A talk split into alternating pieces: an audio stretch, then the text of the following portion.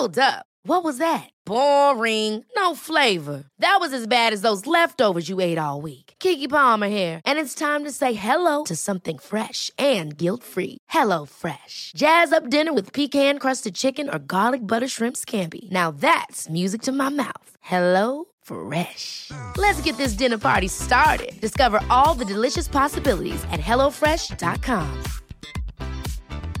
Hiring for your small business? If you're not looking for professionals on LinkedIn, you're looking in the wrong place. That's like looking for your car keys in a fish tank.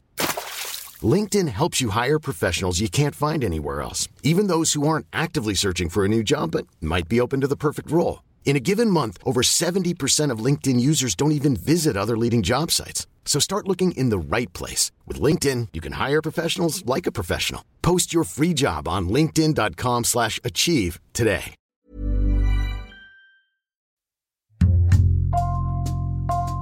Bonjour, c'est Jules Lavie pour Code Source, le podcast d'actualité du Parisien.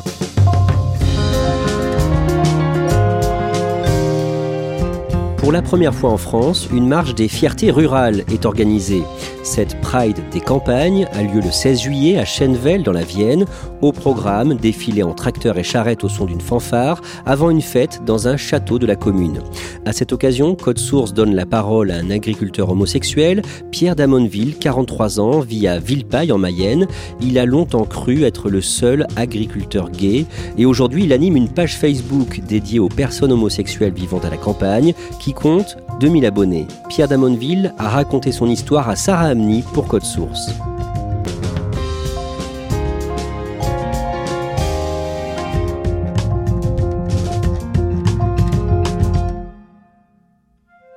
Pierre est éleveur de vaches laitières en Mayenne, dans les pays de la Loire. Je le rencontre chez lui, dans son exploitation de 200 hectares, et il est tout de suite à l'aise. Il a les cheveux châtains coupés très courts et les yeux marrons. Il porte une combinaison vert foncé et des bottes en caoutchouc. S'installe dans son bureau, situé à quelques mètres des machines à traire les vaches. Pierre me raconte qu'il est né le 30 janvier 1979 à Saint-Quentin, dans l'Aisne. Ses deux parents sont agriculteurs et il grandit avec son petit frère, Thomas. C'est dans la ferme familiale, très tôt, qu'il développe une passion pour les animaux. Mes deux premières poules, qui s'appelaient Nicole et Papillon à l'époque, je m'en suis occupé matin et soir et j'étais tout le temps avec. Et du coup, mes parents m'ont laissé complètement libre de faire ce que je voulais et d'avoir le nombre d'animaux que je voulais. Et là, j'ai explosé. Je suis passé tout de suite à 300-400 volailles. Et donc, à l'âge de 10 ans, j'avais déjà ben, 5 brebis. Euh, je faisais 500-600 volailles par an que je commercialisais. Hein, je les vendais prêtes à cuire euh, pour des voisins, pour des agriculteurs, etc. Enfin voilà, je faisais tout ça en plus de l'école, matin et soir. Euh, donc je me levais une heure avant mon frère le matin pour faire les animaux. Euh, et le soir, je rentrais, je faisais les animaux. Le samedi, ben, je nettoyais tout ça. J'allais prendre le fumier directement dans les champs. Euh, l'été, ben, je récoltais la paille pour l'hiver, pour les animaux, etc. Enfin voilà un petit peu comment a été toute mon enfance. À l'école, Pierre est un petit garçon timide et réservé. Par contre, à la maison, c'est un enfant plein de vie qui aime rire et danser. Il est très proche de son petit frère et de sa mère, mais il a du mal à nouer des liens avec son père. Il était dans une éducation qui était catholique, pratiquante, euh, avec un esprit très étroit. Jamais mon père ne m'a pris dans ses bras, jamais il m'a fait un câlin, jamais il m'a dit je t'aime mon fils, bravo pour ce que tu fais, etc. Jamais. Comme il est l'aîné de la fratrie, son père et ses grands-parents lui mettent dans la tête qu'il devra un jour reprendre l'exploitation et faire perdurer l'entreprise familiale. C'était à moi de reprendre l'exploitation et de développer l'exploitation. Ça veut dire imposer à ses propres enfants de faire le même métier, de donner l'exploitation de génération en génération et surtout que ça reste dans le même nom. J'étais euh, sous une pression d'héritage très forte. Même si cette injonction le met un peu mal à l'aise, Pierre a quand même envie de devenir agriculteur. Quand il a 17 ans, son père et sa mère lui annoncent qu'ils veulent divorcer. Quand on est parti de la ferme, c'était le 1er juillet 95. Euh, Mon père a passé euh, la journée à pleurer tout seul comme un bébé dans sa chambre. Et il a pleuré comme un enfant. Puis quand on est parti, ben, maman l'a dit, ben, vous allez dire au revoir à votre père. Et donc on est allé lui dire au revoir. Il nous a regardé. Là, bien sûr, il a séché ses larmes et il a fait comme si de rien n'était. Et il a dit, de toute façon, euh, divorcer en milieu agricole, c'est un déshonneur. À partir d'aujourd'hui, je n'ai plus de femme, je n'ai plus d'enfant. Et puis il a claqué la porte, il est parti. Maman a rouvert la porte en disant que moi tu ne veux plus me voir, ça m'est complètement égal et tu fais bien ce que tu veux. Par contre, je te rappelle que tu as deux enfants et tes enfants n'y sont pour rien. Donc la moindre des choses, c'est au moins que tu puisses assumer ton rôle de père. Pierre, sa mère et son petit frère quittent la ferme familiale et partent s'installer dans l'Oise. la mère de Pierre trouve un nouveau travail et ensemble, ils profitent de cette nouvelle vie à trois sans avoir à s'occuper d'une ferme. Même si on n'avait pas beaucoup de moyens, ben on est sorti. On s'est fait des week-ends à la mer, on s'est fait des week-ends à Euro Disney, au parc Astérix. On a découvert euh, la mer, on a découvert la montagne, on a découvert des régions, on a découvert des tierces personnes.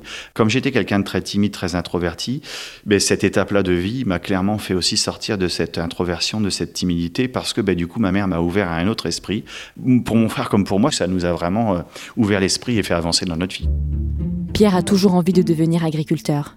Il rêve de devenir propriétaire de son propre terrain pour y élever des vaches laitières. Sa mère l'inscrit dans un lycée agricole et il multiplie les stages dans les fermes voisines. Et Pierre se fait de nouveaux amis. J'ai commencé à danser, à créer un groupe d'amis en allant en boîte de nuit sur Amiens, la ville qui était à 30 km de chez moi. Et on était 7-8 là à se retrouver euh, tous les vendredis, tous les samedis. C'est vraiment la période où j'ai commencé à me, bah, me, sentir moi et à vivre pour moi et non plus à travers cette euh, pression de famille. Quand il a 21 ans, au cours d'une soirée, Pierre fait la rencontre de Julien, qui entre petit à petit dans son groupe d'amis. Tous les week-ends, ils se retrouvent en boîte de nuit et ils commencent à flirter ensemble. Et rapidement, ils tombent amoureux. Mais Pierre ne vit pas bien cette relation. C'était une relation pour moi qui a été complètement cachée, parce qu'à l'époque, je restais malgré tout dans une mentalité où je savais que cette homosexualité nuirait à mon avenir professionnel, parce que l'homosexualité est clairement très mal vue et très euh, dénigrée en milieu agricole, et que si je la vivais au grand jour, je ne pourrais pas ben, vivre mon projet professionnel qui était celui de m'installer un jour et d'être exploitant agricole. Après dix mois de relation, Pierre ne se sent toujours pas prêt à vivre cette histoire au grand jour et décide de quitter Julien. Il préfère rester seul et se concentrer sur le travail. Pierre devient consultant agricole et puis il décroche un poste à la Chambre d'agriculture. Et le week-end, il fait quelques remplacements dans des exploitations.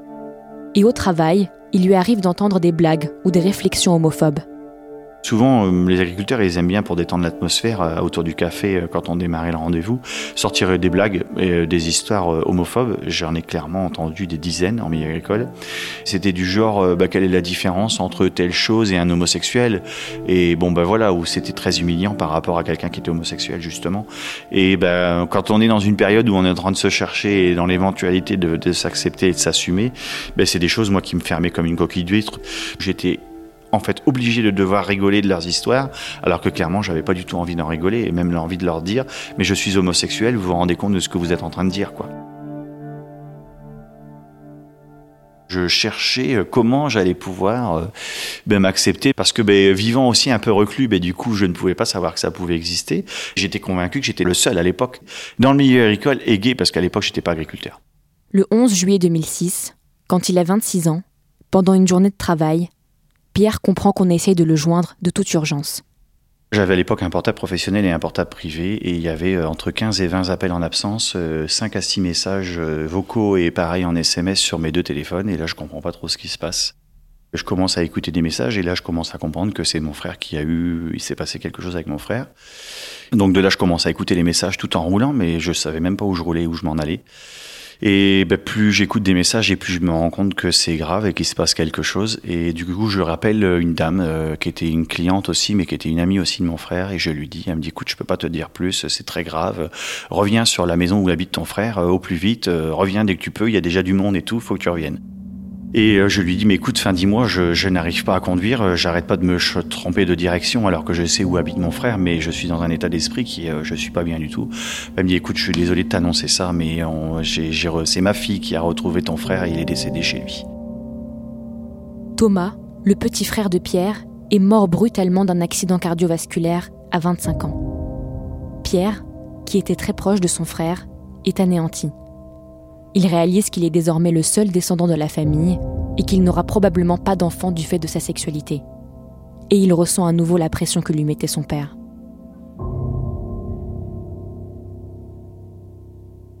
clairement, euh, la transmission du nom et la transmission de l'exploitation de père en fils est toujours à l'aîné.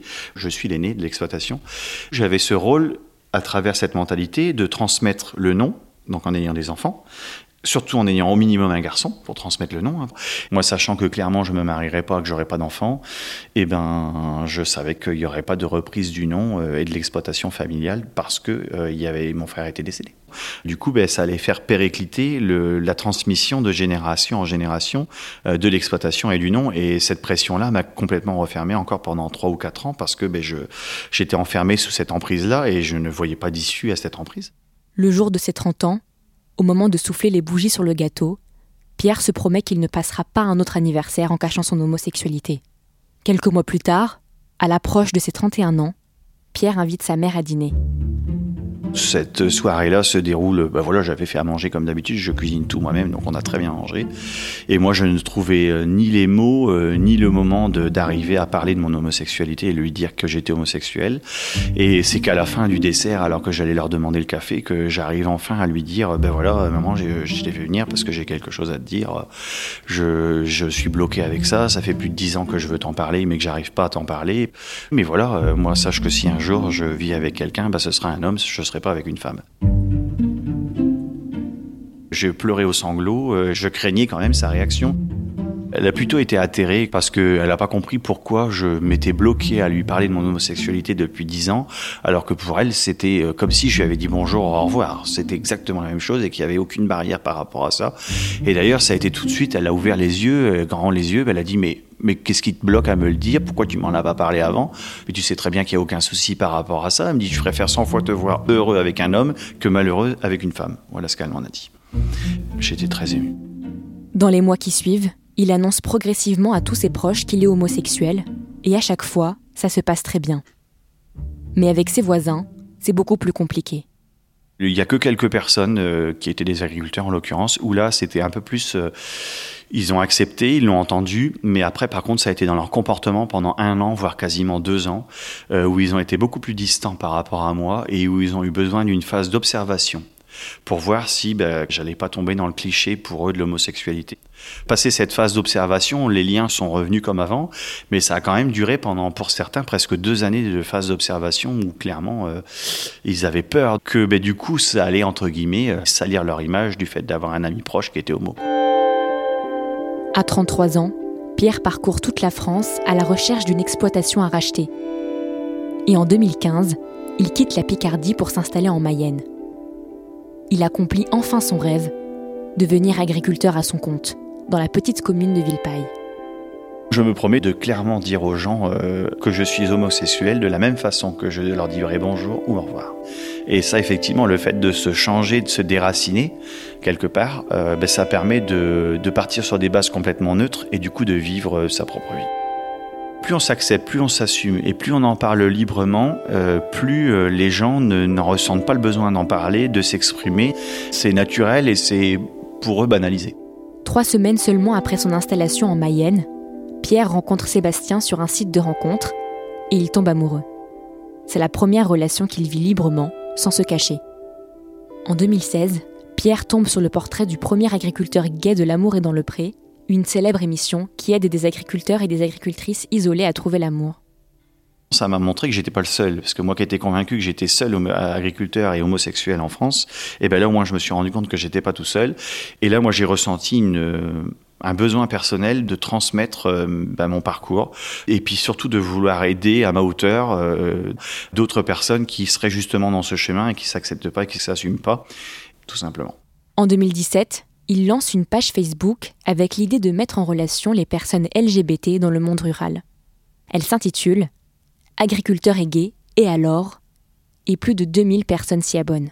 Le projet, c'est tout simplement d'aider les autres, euh, d'aider autrui et de, et de témoigner, moi, personnellement, pour leur montrer que, ben voilà, on peut être dix ans sans s'accepter, sans s'assumer, mais que tôt ou tard, euh, on arrive parfois à s'accepter, à s'assumer. Moi, il m'a fallu dix ans, il y en a, il leur faudra un an, il y en a, il leur faudra cinq ans, il y en a, il leur faudra quarante ans.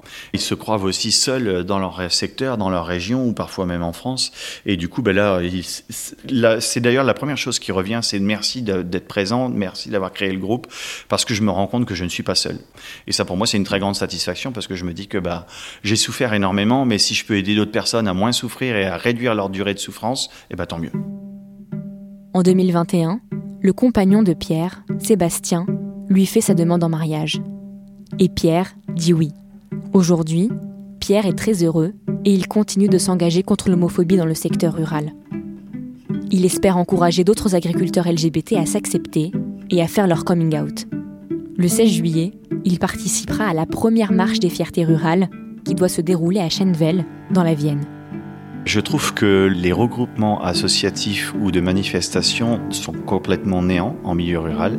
Et justement, je trouve que c'est le premier événement rural qui a lieu, dans lequel évidemment sont invités majoritairement les ruraux, mais également les autres.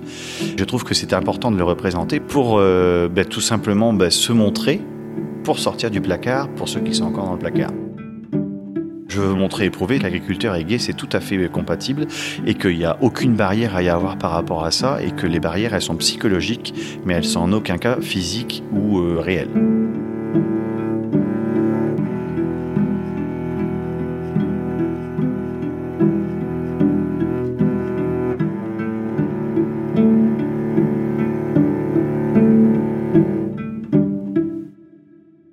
Sarah, cette première marche des fiertés rurales, le 16 juillet, ça va être un gros événement? Alors, euh, je ne sais pas euh, combien de personnes sont attendues pour cette marche, mais ce que je sais, c'est que même symboliquement, c'est quelque chose d'assez important et d'assez fort. C'est la première marche des fiertés, donc c'est l'occasion de, créer un espace de rencontre et de partage et de promouvoir la visibilité des personnes LGBT dans les campagnes. Et euh, pour Pierre, bah, c'est très important. Il est très heureux de participer à cette marche. C'est dans la continuité finalement donc de, de sa page Facebook Agriculteur et gay et alors. Et donc, il est très fier de participer à cette marche. Où en est Pierre dans sa relation avec son père? Est-ce que son père a fini par accepter son homosexualité? Alors Pierre et son père ne se sont plus jamais reparlés depuis le divorce en 1995, mis à part le jour de l'enterrement de Thomas, le frère de Pierre, mais ça n'a pas été l'occasion pour eux de renouer le contact. Et il y a deux ans, en 2020, Pierre a appris la mort de son père. Donc il n'a jamais pu lui dire qu'il est homosexuel, mais Pierre ne le regrette pas. Le plus important pour lui, c'est que sa mère et ses amis proches soient au courant. Le reste n'a peu d'importance pour lui. Dernière question, Sarah, d'un mot. Tu le disais, hein, dans ce sujet, Pierre a dit oui à Sébastien. Le projet de mariage est en bonne voie? Tout à fait, leur mariage est prévu dans un an, c'est ce que m'a annoncé Pierre à la toute fin de l'interview, et d'ailleurs il commence dès maintenant à organiser euh, l'événement. Merci Sarah Amni. Cet épisode de Code Source a été produit par Ambre Rosala, Thibault Lambert, Clara Garnier-Amouroux, Lola Sotti et Raphaël Pueyo. Réalisation Julien Moncouquiole. Code Source est le podcast d'actualité du Parisien. Un nouvel épisode chaque soir de la semaine. Pour n'en rater aucun, n'oubliez pas de vous abonner sur votre application audio préférée. Vous pouvez nous contacter sur Twitter, at Code Source, ou nous écrire directement source at leparisien.fr.